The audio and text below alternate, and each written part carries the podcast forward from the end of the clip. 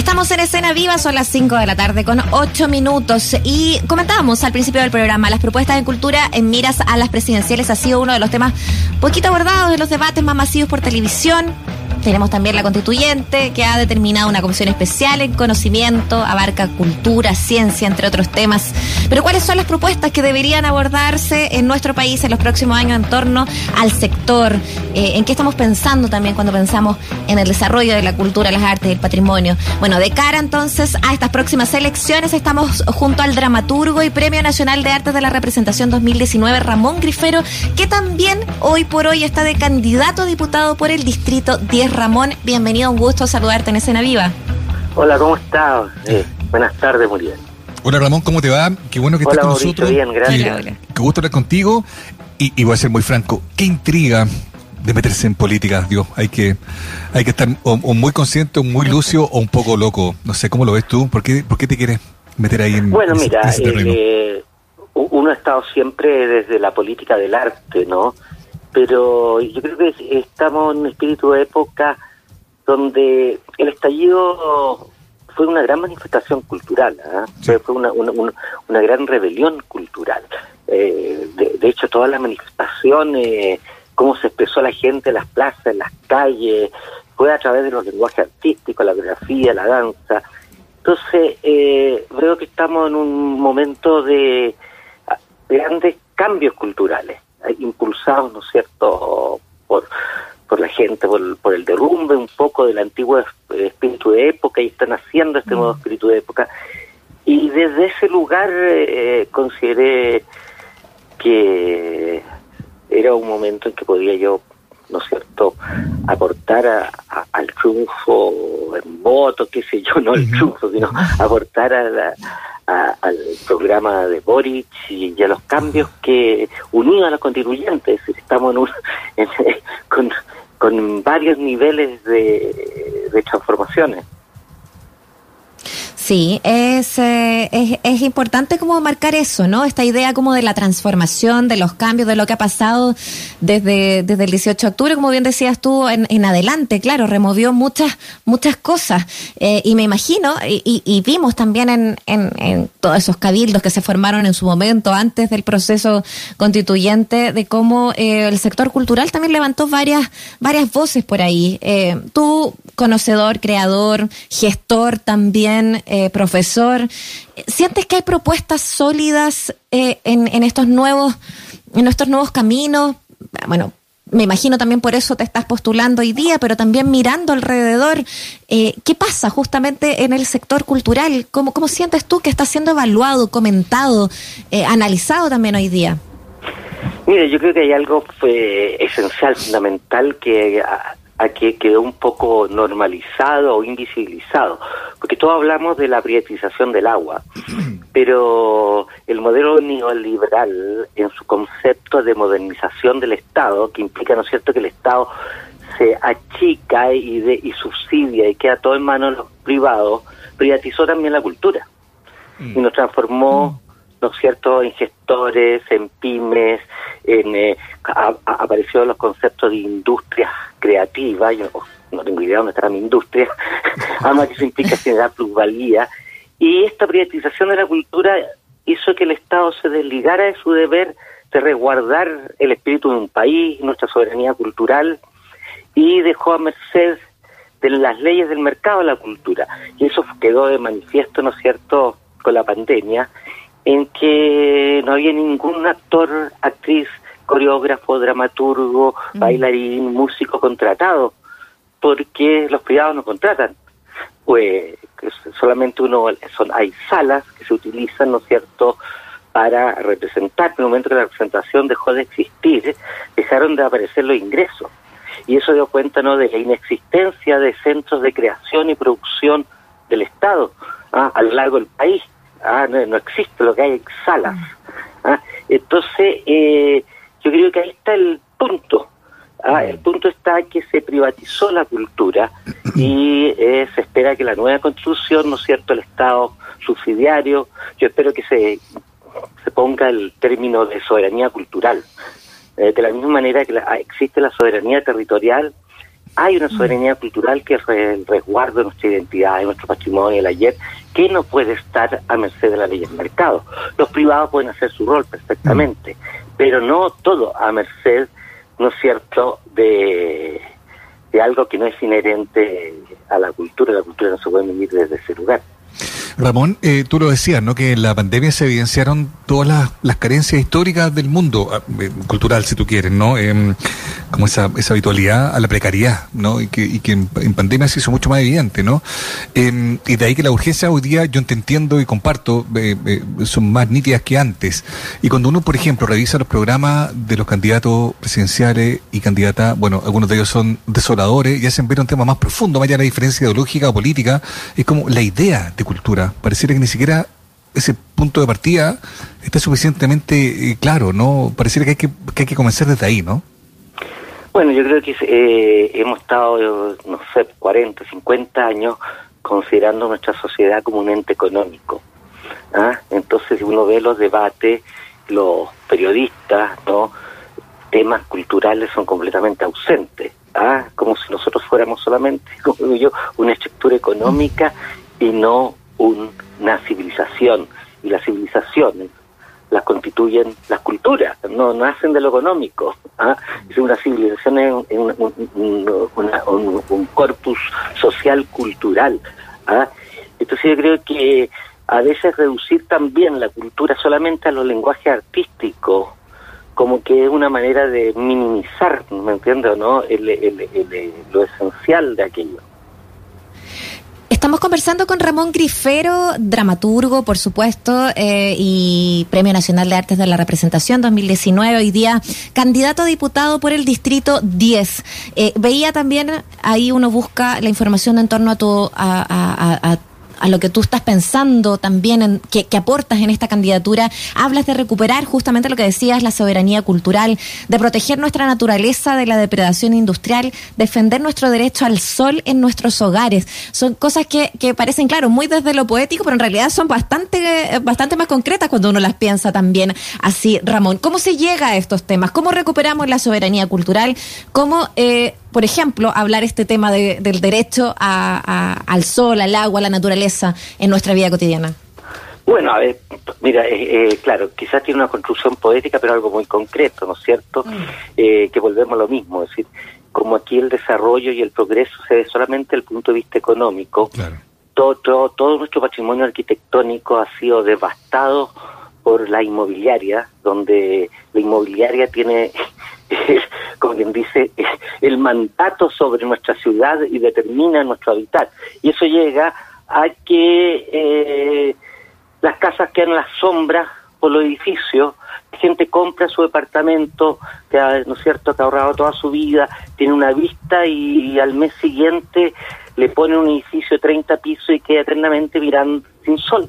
Ah, es decir, no hay un derecho al sol, algo tan básico ya se casi se privatizó. Ah, es decir, la, la y derecho al sol y derecho a la vista en, nuestras eh, ciudades costeras pone un edificio la gente que estaba mirando siempre el mar ahora ve eh, no es cierto moles y fuera de eso que destruye destruye nuestro patrimonio nuestras ciudades nuestro nuestras áreas los barrios eh, entonces, claro, está fijado en ese derecho al sol y aquello no implica, eh, implica solamente una acción política para mm. regular, ¿no es cierto? Y eso no es algo que uno inventa, es decir, en, muchas ciudades, en Canadá sobre todo, no puede alguien construir un edificio y taparle el sol y la vista a quien ha vivido ahí por decenios.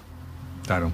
Oye, Ramón, cuando uno ve que gente que viene del mundo de la cultura se mete en el mundo de la política partidista, tal cual lo, lo aclarabas tú al comienzo, ¿no? Porque en el fondo todo es política, ¿no? Pero cuando uno dice, ya, decido participar en una elección, decido optar por un cargo de representación popular, generalmente las personas eh, tienden a asumir que, que aquellos que cruzan el, umbral, por así decirlo, eh, van a defender los intereses que tienen que ver con su, con su propia experiencia, ¿no? Entonces, en el caso tuyo, por ejemplo, no piensa cuál será como eh, lo que te interesaría a lo mejor avanzar a ti, desde las cosas más abstractas como lo que hablábamos, o concretas, pero también a cosas como eh, eh, seguridad laboral, por ejemplo, para la cultura, ya, ya no más concursable todo.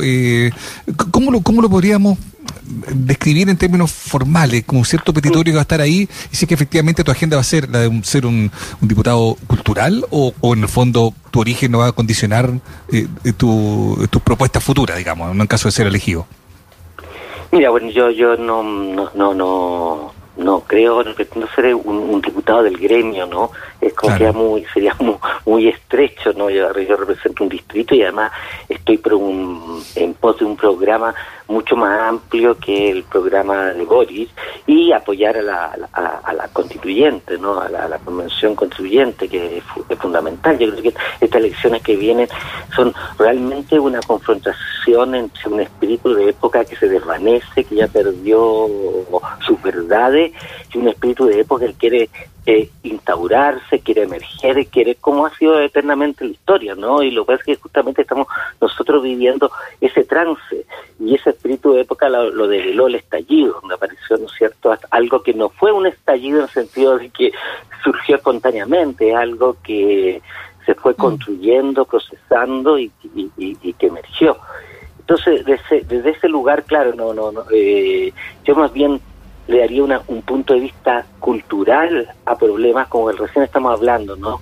Ah, cuando se habla de inmobiliaria, se habla de derechos laborales, hay un área cultural que está eh, que implica la relación entre ser humano y todo lo demás, que también debe ser considerada dentro de las leyes. No solamente la parte netamente técnica, eh, tecnocrática, y que deja un poco al lado a veces eh, a la humanidad. Mm. Sí, es, importante como entender eso, como la cultura en lo general, no como no específicamente la creación, cuando uno piensa en las artes en particular, sino que eh, es en el cotidiano, es lo que pasa con, con nuestros hábitos, con nuestras costumbres, como que, como que uno lo tiene muy, muy destinado quizás en la percepción general, el, cuando uno habla de cultura es como hablar de artes y no, en el fondo es, es el todo. Sí, pues eh, eh, eh, es, el todo y de hecho, como digo yo, el arte y la cultura están íntimamente, digamos, ligados. Cuando hablamos recién, ¿no es cierto?, la apropiación artística de, de nuestra tribu, por decir de una manera, es colectiva, es totalmente colectiva, ¿no? Es decir, en, el, en, los estallidos, qué sé yo, la gente canta canciones en la memoria, baila, aparece la música, aparece en realidad totalmente apropiado a los lenguajes artísticos. La única diferencia está que el arte va proponiendo, ¿no es cierto?, evolución en esos lenguajes artísticos, pero que finalmente son apropiados por toda la por toda la comunidad, si no no hubiera podido suceder, ¿no es cierto?, lo que lo que vemos, ¿no? Es decir, uno pone yo de hecho en, mi campaña estaba haciendo dramaturgia del espacio, una, intervención urbana, artística, que, y, y, la gente se ha expresado a través del cuerpo, de la voz, sobre sus sentires. Entonces, y además está el arte y la educación, que para mí es fundamental también. ¿ah? Es decir, eh, la enseñanza artística y la educación, no como que se enseñe arte en términos de la profesión del arte, sino que exista las pedagogías, como que le llama pedagogías teatrales, ¿no? Que se aproximen a la historia a través del teatro, por ejemplo. ¿ah? Y, podría ser. Qué interesante eso. ¿Eso es algo que, que, por ejemplo, forma parte del programa de, Gabriel Boric o, que quizás tú quizás... Sí, en el programa de Boric hay una parte de arte y educación. Perfecto. ¿Ah? claro, hay una parte totalmente de arte y educación y, y además también la, necesidad de existencia más específica del liceo artístico. ¿ah? Mm. Hay, hay muchos niños, niñas, niñas que tienen más un ímpetu artístico y resulta que hay no hay liceos artísticos que puedan contener eh, eso y menos en regiones. Mm.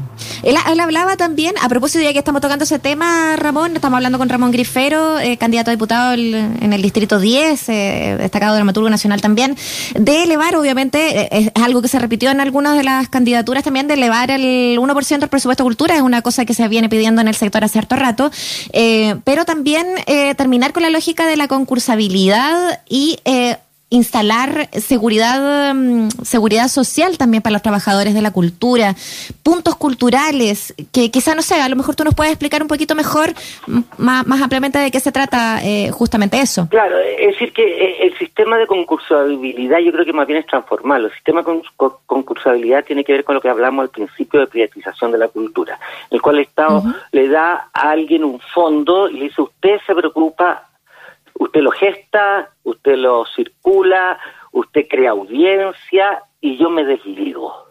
¿Ah? Y de repente muchos de esos fondos concursables, eh, los creadores no tienen la que, no tienen por qué ser gestores de su talento, ¿no? y no pueden cumplir con todos esos roles y además implicaría mucho más fondos, ¿no? Es decir, la difusión de una obra es a veces mucho más grande que el valor de hacer la obra. Mm. Entonces, ese aislamiento, esa atomización que implica los fondos concursables, en que cada uno, en cierta manera, tiene que hacerlo solo y lograr impide que esas creaciones puedan ¿no es cierto? Eh, alguien sacando un fondo, pero es para Santiago o es para Concepción y nosotros no, lo logra eh, difundir a través de la región. además tiene que ver, eh, entonces en ese lugar yo creo que es en el fondo eh, darle vuelta al concepto de, privatización de la cultura donde se es una especie de subsidio, pero el Estado se desliga, como digo, no en, en, en, Chile no hay ningún centro de creación, eso, pero eso y no es, algo insólito, porque no, es compararse con Europa ni nada, sino Argentina en cada capital de ¿Público dices tú? ¿Cómo? Público? ¿Ningún centro de creación? No, no existe ningún centro de creación público. Hay salas. Centro de creación no. No existe ninguno. Y uno que otro privado. Pero no, ya, pero son público, salas. claro. Son salas. Exacto. Exacto, es decir, esas salas no tienen elencos, no tienen orquestas, no tienen compañía de danza, no tienen fondos para hacer creación social, diríamos creación social, cuando la misma comunidad también quiere hacer teatro y todo lo demás. Son salas. Entonces, un mm. país que está lleno de salas y quién que deja a los privados a cargo del, del patrimonio de un país, de la memoria, y eso no puede ser, ¿me entiendes? Entonces así vamos a olvidar, porque un privado se va a tener que preocupar, no está en su rol eh, transmitir a los dramaturgos del siglo XIX, a los novelistas, a los poetas, etcétera, ¿no? Claramente. Eh, claramente. Pues, se, vuelve inestable en el fondo, claro, cuando tenés la percepción también del Estado. se pierde la memoria y nosotros no, alguien no puede amar lo que desconoce. ¿ah? Y, ahí es donde se atenta contra la soberanía cultural cuando tú dices que las leyes del mercado y sobre todo, ¿no es cierto?, eh, la cultura de mercado que viene del extranjero, ¿no?, eh, que domine y cuando realmente en todas partes el anticuerpo a la globalización es el arte y la cultura. Y por eso cuando mm. estaba diciendo yo como ejemplo Argentina, ¿no? Argentina eh, tiene en cada capital de región un centro de creación, ¿ah? y varios, y en Buenos Aires hay seis teatros públicos, en Chile no hay ninguno. Mm. Está todo privatizado. Es, fuerte, claro, están vinculados a algunas instituciones... ¿Cómo? Mixtas, claro, que, pueden haber algunos eh, centros culturales mixtos, como en el tema del GAM, pero que en el fondo también eh, funcionan distintos, o vinculados a universidades, pero... Son, no, pues, claro, pues, volvemos a lo mismo, salas, salas eh, es, lo que hay. Claro, el concepto de privatización es que cada cual hace una obra y se los ofrece a salas, sea salas privadas y sea salas que, que, tienen más una relación con lo público. En el caso del GAM, claro, el GAM lo que permite es que permite que muchas creaciones que las salas privadas no aceptarían porque son más, eh, más artísticas, son supuestamente, eh, son, digamos, de hecho más eh, contemporáneas, las acoge pero no tiene un elenco, no tiene una orquesta. Ni una gestión interna para esos que no tengan que hacerlo las mismas compañías. Exactamente, hay un tema como de la multi, multi, multi eh, función ahí que efectivamente no está funcionando. Oye, Ramón, ha sido... Un centro de creación es un centro de trabajo también, porque no es cierto, un centro de creación tiene escenógrafo, tiene talleres, tiene una serie de otros, ¿me entiende? Infraestructura que genera la circulación de, empleo, de oficio, de continuidad de un oficio. Totalmente. Oye, es, es, es un tema larguísimo, yo creo que no, no, no, nos toca también la fibra, pero... Sí, es larguísimo Pero, pero es interesantísimo y por eso te agradecemos también el tiempo y la disposición Muchas ahí de gracias, comentarlo, Ramón. de analizarlo también aquí en nuestro programa. eh, y bueno, vamos a seguir ahí de cerca también esa campaña que de cara a las presidenciales y a parlamentarios que, que viene ya con el 21 de noviembre. Mucho éxito, Ramón. Muchas gracias a todos y bueno, y recordar que este 21 es un momento histórico para todos. Tal cual. Adiós, gracias. Tal cual. Que esté muy Un bien, abrazo, Ramón. chao.